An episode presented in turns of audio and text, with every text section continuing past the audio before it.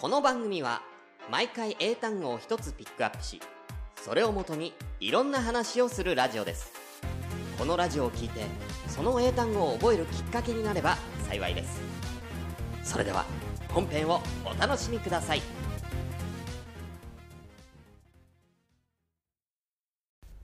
はいどうも、しゅんです。英単語から始まる、そんなくだり。26回でございます。えー、これが放送される頃にはクリスマスぐらいですか？うん。ぐらいに放送しようかな？うん。と思っている今日この頃でございますけれども。あのー、ねえ、クリスマスですね。本当にね。うん。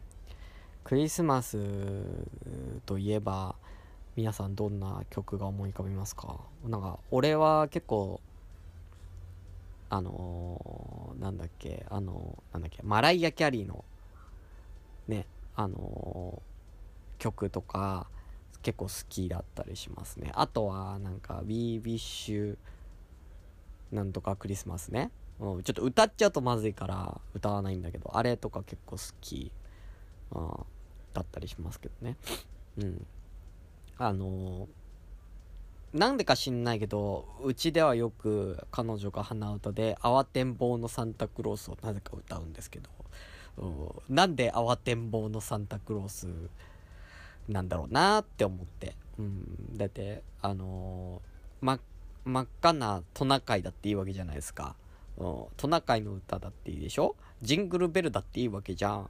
清この夜だっていいわけじゃん。なんで、なんでそこをわざわざ、慌てんぼうのサンタクロースっていうチョイスなんだろうなっていうのはいつも気になってましたけどね。はい。ということで、えー、今日もやっていきたいと思います。えー、今日なんですけどね、またまたお便り届いてるんですよ。すごいよね。なんかね、お便りのね、履歴を見るとね、ものすごい頻度でお便り出してくれてるんで、ドサンコドライバーさんです。もうなんかさ、俺とドサンコドライバーさんの文通みたいになってない？これ。俺はなんかこう音声返信みたいな。向こうはなんか手紙っていうかメールでみたいな。うん。大丈夫これ？なんか俺とドサンコドライバーさんだけでやってる感じするんで、みんな聞いてるのかなこれ？大丈夫、うん、全然いいんだけどね。ありがとうございます、毎回、本当にね。ああ、もう、なんならもう、あのー、毎、毎週、毎週っていうか毎回のごとくドサンコドライバーさんがお便り送ってくれると俺もネタに困らないんでね。どんどんください、本当にね。はい。暇があったらくださいね。ということで読みたいと思います。ドサンコドライバーさんです。どうも、自分だけかもしれませんが、トラックで運転している時に地震があっても全然気がつかないのですよね。北海道でも大きい地震があった時、電柱揺れてるな。まっすぐ走れないなって思ったけど、走っていたドサンコドライバーです。あ、この前地震の話したからね。はい。そこで、揺れるといえば、心が揺れることってありますよね。映画を見たとき、名言を聞いたとき、優しくされたときと、心が揺れるときってあると思うのですが、しゅんさんの心が揺れるエピソードあれば教えてください。寝ているときに地震が起きても起きたことのないドサンコドライバーでした。それでは、したっけね？っていうことですけどね。俺寝てるときに地震あっても起きるね。あの、結構敏感かもしれないですね。地震に関しては。結構、あ、地震だ、みたいな。で、別にそんな、なんか怯えたりはしないんだけど、結構揺れの感じは、なんかこう、あ、今揺れてるな、みたいなのは、なんかは結構わかる方だとは思いますけど。はい。ということで、心が揺れるとき、ねうん。あのね、あの、まあ、僕はもともと舞台とかやってまして、あの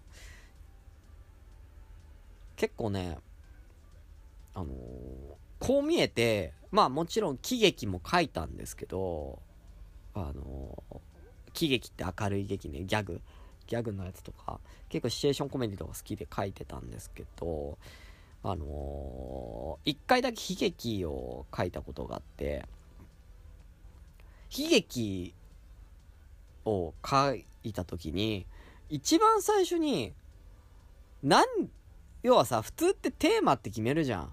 うん。なんか、テーマを、なんかこう決めていくんです。決めて書いたりはするんですけど、こういうことを伝えたいなみたいな、伝えたことがあって、あの、書くのが最初に来るんですけども、自分が悲劇を書こうかなと思って、まず最初に思ったのが、一番悲しいことってなんだろうって思ったのよ。今の自分にとって一番悲しいことって何かなっていう。何が一番悲しいんだろうって思った時に、自分の好きな人、愛する人、まあ家族でも何でもいいんだけど、目の前で死んだら悲しいなって思った。うん。死んだら悲しいけど、目の前で死んだら悲しいじゃん。誰かに殺される、悲しいじゃん。でも一番悲しいのって、自分で殺すのって一番悲しいなって思ったの。ああ自分で殺す、さなきゃいけない状況で殺すっていう。しかも銃とかで撃つんじゃないんですよ。俺が一番悲しいのは、悲しいなって思った、まあ実際に書いたんですけど、自分の恋人を首を絞めて殺さなきゃいけない状況になるっていう。はあ、首絞めて殺すって一番自分の好きな人だよ。絶対、やばいじゃん。手に感触残るんだよ、だって。ああ。それを、まあ、自分の、あの、舞台やってた時にね、自分の劇団やってた時に書いたんですけど、書いて見せた時に、お前は狂ってるっつって。やべえよって言われました。みんなから。うん。まあ、ね、最終的にはもう誰も救われない話なんで、バタバタ人が死んじゃう話書いちゃったんですけど、うん。そう、死んでからも救われないみたいな感じのね、うん、話をね、書いて暗すぎるって言われたんで、暗すぎるって言われたんで、暗くなりすぎないようにちょこちょここう、お笑いの要素っていうかね、こう、ちょこちょこコメディを挟んで、あのー、まあ、なんとか、うん、濁しましたけど、話の大筋は暗すぎるっていう。うん、だから自分ね、こう、こう見えて、多分、根がね、暗いんですよ。うん。多分ね、すごいね、暗い人間なんでしょうね。うん。陰なに、陽ではないんですよ。なんか、みんなから明るい、明るいとか、なんかこう、パリピ、パリピは言われてねえな、リア充、リア充とか、陰か陽で言ったら確実に陽だって言われるんですよ、周りからは。でも俺の本質ってもう、ド陰なんですよね。うん、なんか、きっと、結構悲しい、悲しいこと考えるっていう、うん、タイプで、うん。まあ、ちなみにその舞台で僕がやった役っていうのは、タバコの役、ラーク君っていうね、あのー、ラークの、あの、タバコのラークあるじゃん。うん、あのラークの、あの、なんつうのかな、着ぐるみって言うんですか？あのあれをつけて、ラーク君ってタバコの役がメインで。もうどんな芝居なんだよって思うけどね。おラーク君をやりましたね。ラーク君とハイライトちゃんっていう、うん。二人のタバコの物語がね、ところどころか散りばめられてる、そんな悲劇。うん、一体どう悲劇と絡んでいくんでしょうかっていうね。はい。ということでね、あのー、結構ね、そう、あのー、心が入れる時っていうのは結構、だから僕は、まあ、感動ももちろんするんですけど、で、最近までもう結構ね、年もいってるんで、結構涙もろくなってきたっていうか、なんだろう、あのー恋人同士のなんとかっていうのはなみ全然大丈夫なんだけど、なんだろうな、なんかこう、子供、子供っていうかその、あの、親子、親子のなんかこう、そういうの見ると結構泣いちゃう。泣いちゃうとか結構なんかこう、じわっとくるものあるね。なんかその、なんか、小学生とか、なんか、幼稚園とか、そのちっちゃい子と親とかじゃなくて、あのー、上。なんか結構20代、30代、20代、30代の人と、その要は4、4、50代、50代、60代のお父さんお母さんとの、なんかその親子愛っていうんですか？なんかそういうのを見たりとか、俺結構なんかこうお年寄りが好きなのかもしれないね。そういうの見ると結構こう、切ない気持ちになったりとかするんですよ。なんか、これ他の人にも喋ったんですけど、そんなになんかこう、まあ、子供に対して、こう、優しくするっていう、まあもちろん別に普通に接するけど、なんかこう、子供の面倒見るのって、なんか、あん、まあ、好きじゃないって言ったらちょっと語弊あるけども、こう率先して、ああ、子供好きとかっていうタイプじゃ僕なくて、うん、どっちかっていうと、こう、お年寄りに対し、子供に優しくしようって思うよりは、お年寄りに優しくしようって思うタイプ、タイプというか、そういう考えなんですね、僕。で、なんでかっていう理由説明したらひどいなって言われたんだけど、子供には未来があるじゃない。うん、だから、別になんか優しくしようが厳しくしようが、別にそいつはもうあと50年、60年、70年、ね、まだ生きていくんだからさ、うん。だから別に、どうでもいいな、子供どうでもいいなって思っちゃうんですよ。どうでもいいって言ったらあれだけど、お年寄りに比べたらね、お年寄りってもう、ごめん、言い方悪いけど、いつ死ぬかわかんないじゃん。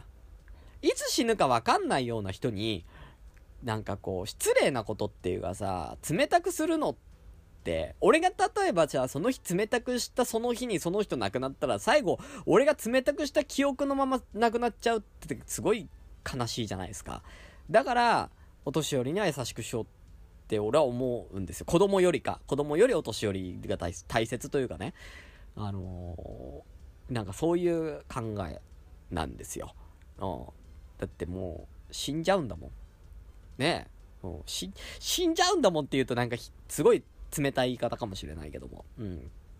だから、あの、そう、そういう考えで言ったら、お前なんか、ひでえな、ひでえやつだなって言われるんですけどね。はい、あ。ちょっと脱線しましたけれども、あのー、心が揺れた。だから要は僕はちょっと悲しい話とかが結構、心が揺れるんですけども、あのー、切ないなっていうか、あの、結構印象に残ってる映画が一個あって、フェイスオフっていう、あの、海外のハリウッドの映画があるんですけど、1997年の映画で、えー、出てる人がニコラス・ケイジ、うん、あの、ハゲ、ハゲの、うん、ハゲつった失礼だな、うん、性欲が強い人、うん、性欲が強い、うん、エロ本めっちゃ持ってる、うん、ニコラス・ケイジと、いや、全部ひどいな、うん、えー、あとは、ジョン・トラボルタ。ね。えー、ゆ、あの、超有名なハリウッド俳優さん、二人がダブル主演で、ニコラス・ケイジとジョン・トラボルタの、えー、フェイスオフという映画なんですけども、これ知ってる人いるかな？あのー、まあ、どういう話かっていうと、まあ、まず簡単に概要説明するんですけども、フェイスオフの。あのー、最初、ジョン・トラボルタの方が、ジョンの方が、あのー、なんだろう、警官役なんですよ。で、えー、ニコラス・ケイジの方がテロリスト、うん、の役なんですね。で、えー、ジョンは、その警官のジョンは、その、テロリストの、その、ニコラスに、刑事に、あのー、息子殺されるんですよ。うん、その、息子を殺されってからずっと、えー、そのテロリストを追ってて、で、ジョン・トラボルタが追ってて、で、捕まえたんですよ。ニコラス・ケイジを捕まえたんですけども、捕まえたんだけども、なんか捕まえた時に、なんか、爆弾かなんかをどっかに仕掛けたらしくて、それがの居場所がわからんと。場所がわからんと。で、あの捕まえたんだけども、えー、その、テロリストは、その、まあ、なんかこう銃撃戦とかバーってやってるから、植物状態っていうかね、あのもう瀕死の状態なんですよ。うん。瀕死の状態で、要はどこに爆弾が仕掛けられたかわかんないと。で、爆弾仕掛けたのは、そのテロリストの弟が、仕掛けた場所っていうかね、そういう、なんか、分かってるから、そいつから聞き出さなきゃいけないんだけども、まあ、口割らないじゃないですか。で、どうするかっていうと、まあ、その、ずっと、その、犯、な、テロリストをずっと追ってたから、その警官は。警官のジョン・トラボルタはね。ずっと追ってたから、弟になんとか話を、こう、なんつうの？させるために、うん、爆弾とかのありかをこう聞き出すために、そのまあ FBI だから、FBI 捜査官だから、確か。で、聞き出すために、そのテロリストの顔を、皮を剥いで、移植するんですよ。要は、テロリストの顔になるんですよ。その FBI 捜査官が。主人公のね。で、そのテロリストになりきって、あのー、監獄に、要は、捕まる。わざと捕まる。うん。要は、おとり、おとりじゃないな、潜入捜査かな。うん。潜入捜査をするんですよ。だからフェイスオフって言うんです。顔を入れ替えるから。うん。フェイスオフ。だから、その、警官役、要は、最初は、ジョン・トラボルタがいい役だったんだけども、で、ニコラス・ケイジが悪い役だったんだけど、途中から顔が、顔、ニコラスとジョ、あの、ジョンの顔を、ニコラス、ん？違う、ニコラスの顔をジョンが被るから、ニコラス・ケイジが最初悪者だったんだけど、いいものとして、その、監獄に行くわけですよ。ちょっとわかりづらいけどね。うん。で、あのー、うまく聞き出したんだけど、その弟から、監獄で弟からうまくその爆弾のあり方が聞き出したんだけども、面、これもうびっくりするんだけど、面会になんか来たのよ。面会に来た相手が自分の顔したやつだったの。要は、ジョン・トラボルタの顔をしたやつだったの。でも、ジョン・トラボルタ、自分じゃん。警官、FBI 捜査官自分じゃん。自分の顔したやつがいるんだよ、そこに。なんでかっていうと、そのテロリストが、その、一命を取り留めたテロリストが復活して、そこの病院内にいる奴ら皆殺しにしたんですよ。もう、復活して。皆殺しにして、で、要はその FBI 捜査官のとこの、なんかから、あの、見ると、顔だけが剥ぎ取られてるわけじゃないですか。で、その FBI 捜査官の顔を自分に今度はその最新技術を使って移植させるんですよ。要は、もう完全に入れ替わるわけ。だからテロリストの心を持った FBI 捜査官の体になってるわけですよ。そのテロリストの方は。で、そいつが、もう自分はテロリストじゃないから、テロリストだけどね、体はテロリストじゃないじゃん。体っていうか、まあ、顔は。だから、その FBI 捜査官に今度はテロリストが、のやつがなりすまして、自分で作ったとか自分で仕掛けた爆弾を自分で解除して英雄になるんですよ。で、えー、FBI 捜査官の、で、今、監獄にいる、要は、その、何？あの、な、なんだ、潜入捜査をしてる方ね、ちゃん、本当の FBI 捜査官の方は、監獄に入ってるが何もできないでしょ。だテテロリストになってるわけだから、テロリストや、のふりしてるわけだから、うん。っていう、まあ、話なんですけども。で、ど、要はその、顔が入れ替わった状態で、なんとか、あいつをなんとかしなきゃいけないみたいな、そういうお話なんですね、フェイスオフって。で、これ何が俺心動いたかっていうと、そのテロリスト側、テロリストのやつが、FBI 捜査官の顔になって面会に現れてきた時に、俺はお前の妻を抱くよ、これからって言うんですよ。確か。超嫌じゃない？顔入れ替わって自分テロリストの顔になっちゃって、まあなっちゃってってかなったんだけど、だって、俺じゃないんだよ。顔は俺だけど。そいつが、俺はこれからお前の妻を抱くっつって、あいつは喜んで腰を振るだろうね、みたいな。だってお前だもんな、みたいなこと言った時に、うーってなんのよ。でも何もできないのよ。もう絶望だよね。だって、監獄にいて自分テロリストに、のあれでさ、向こうは英雄だから、FBI 捜査官として、えー、爆弾を解除した英雄。まあ、自分で爆弾仕掛けてるからね。テロリストだった頃のな。うん。その解除なんか簡単じゃん。英雄になってさ。うん。で、やりたい放題できるわけですよ。そうなった時のあの絶望感ってたらないよね。かわいそうって思って、それ見て。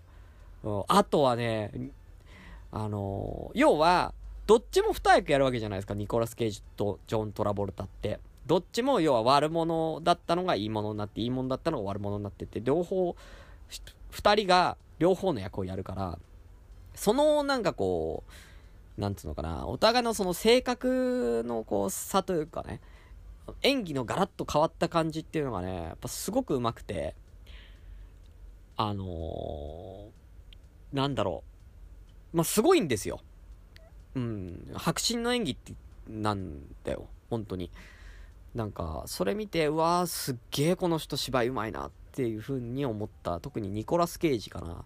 ニコラス・ケイジはや、もう、あ、すっ、あ、この人やばいなっても、あの、思いましたね。もう完全に感情移入しちゃいましたからね、僕はニコラス・ケイジの方。うん。まあ、ハゲてるけど。うん。ねうん、別にハゲ、俺がハゲてるからとか、ハゲてるからハゲに感情移入しちゃうとかってことではないですよ。うん。そういうことではないんですけどね。なんでよかったら、あの、ま、最後どうなるかみたいなのはね、あの、ぜひ映画を、あの、本当に、ムツタイとかでね、もう安、安いというか普通にレンタルできる作品なんで、あの、ぜひ。それがね、だいぶ心が動いた作品ですかね、僕はフェイスオフは。はい。ただ何回も見たいと思わない。だからもう悲しくなっちゃうから。うん。なんか悲しいとか切なくなっちゃう映画って俺何回も見れないんだよね。うん。あれもそう。あの、グリーンマイル。あのー、CM でさ、そのグリーンマイルの CM で、あのー、なんだっけ、スティーブン・スピルバーグが4回泣いたっていうさ、うん。あの、あのグリーンマイル。あれも、俺見れないんだよね、何回も。一回見て悲しくなってやめた。刑務所の話なんですけども、うん。グリーンマイルもなんか悲しいというか切なくなっちゃってね、うん、なんか、やめまし、なんか、うん、見れないですね。切ない、まあ楽しい話が好き。うん、だから、俺、あの、グリーンマイルって言えばね、あの、トム・ハンクス主演のね、あの、映画ですけれども、トム・ハンクスだったら俺、ターミナルが好き、すごい。ターミナルっていう、その、空港の映画がすごい好きで、うん、空港から出られなくなっちゃった。なんかこう、自分、なんか、どっかの国の国籍の人が、その、ニューヨークかなんかのこう空港に行ったんだけども、空港、その、まあ、ニューヨークかなんか行って、帰るときに、帰ろうとしたら、その国が、なんか革命かなんかが起きて、自分の母国が革命かなんかが起きて、亡くなっちゃったと。亡くなっちゃったから、あなた今、もう国籍がないから、うん、革命が起こって今その国がないから、国、あの、国籍がないから、あの、帰れませんって話になって、帰れないし、この空港からは出られないんで、みたいな。ちょっと待っててください、みたいなことを言って、その、あの、空港で生活するっていう、その、男の人の話なんだけど、これがね、すごく面白いんですよ。結構ちょっとコメディだったりとか、こう恋愛があったりとかして、最後どんなだったかな？なんか、でもね、すごいほっこりする感じの、感動する映画だったんで、ターミナルはすごい好きですね。はい。また、は、ターミナルはまた見たいなって思う。うん。っていう心が動いた話。はい。ですけれども、あのー、昔の元カノがね、まあ、これで思い出したんだけど、元カノがね、その、心が動いた話で、でね、あの、ニュース見てたの。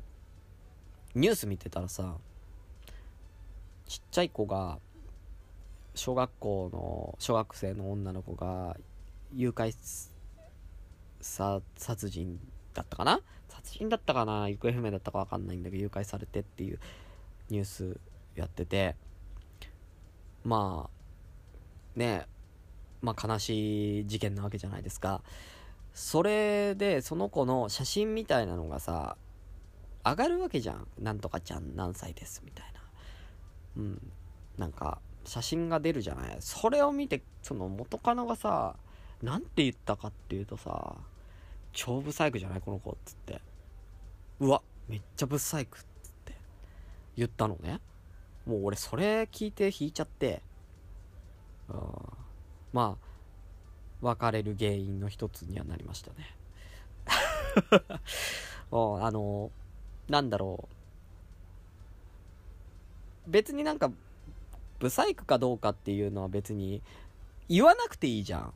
ブサイクだなって思ってても、だってニュースとして悲しい事件なわけだからさ、かわいそうな女の子なわけだからさ、わざわざ口に出して、うわ、ブサイクってなってもう、た、なんか、なんか、ねえ、その、亡くなって、な行方不明だったかな亡くなったかわかんないんだけどさ、亡くなってたとしてさ、その女の子に対しては、すげえ、なんか、え、ブサクじゃない？この子っつって。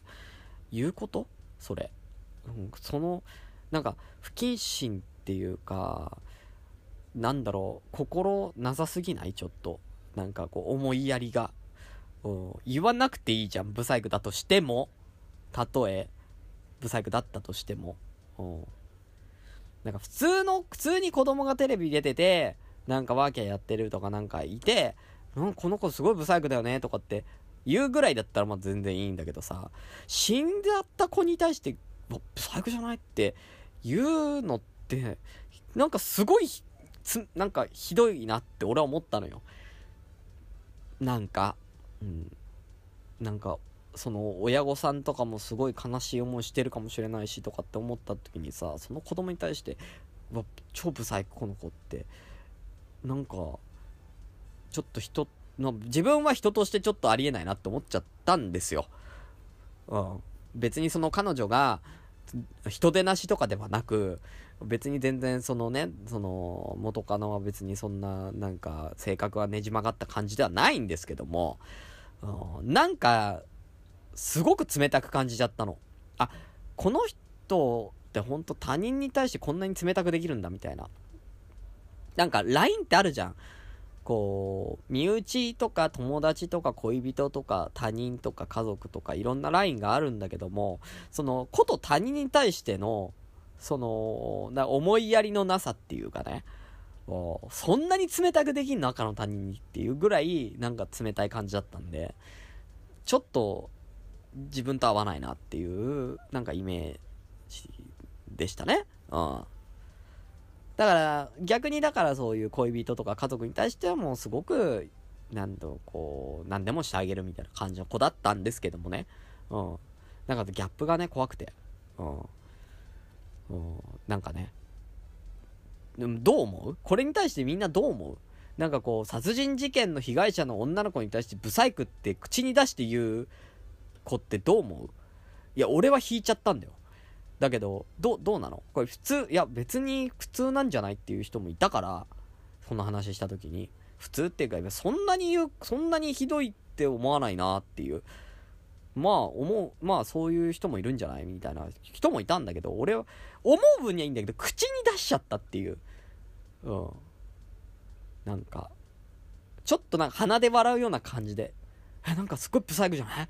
この女の子、つって。いやいや、死んだ子に対してそれはねえだろうっていう。うん。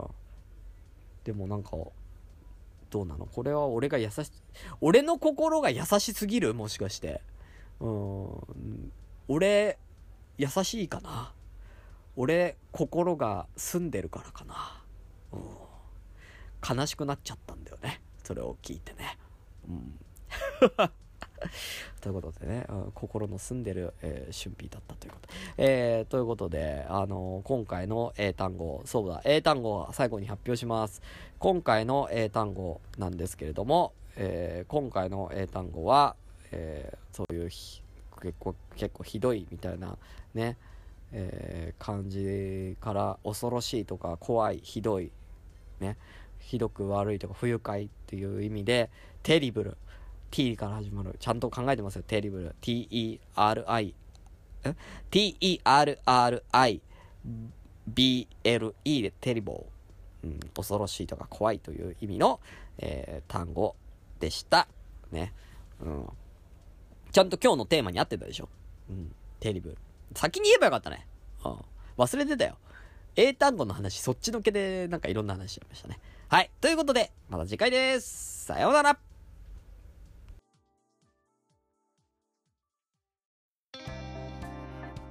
この番組へのご感想、お便りなどございましたら、こちらのメールにて承っております。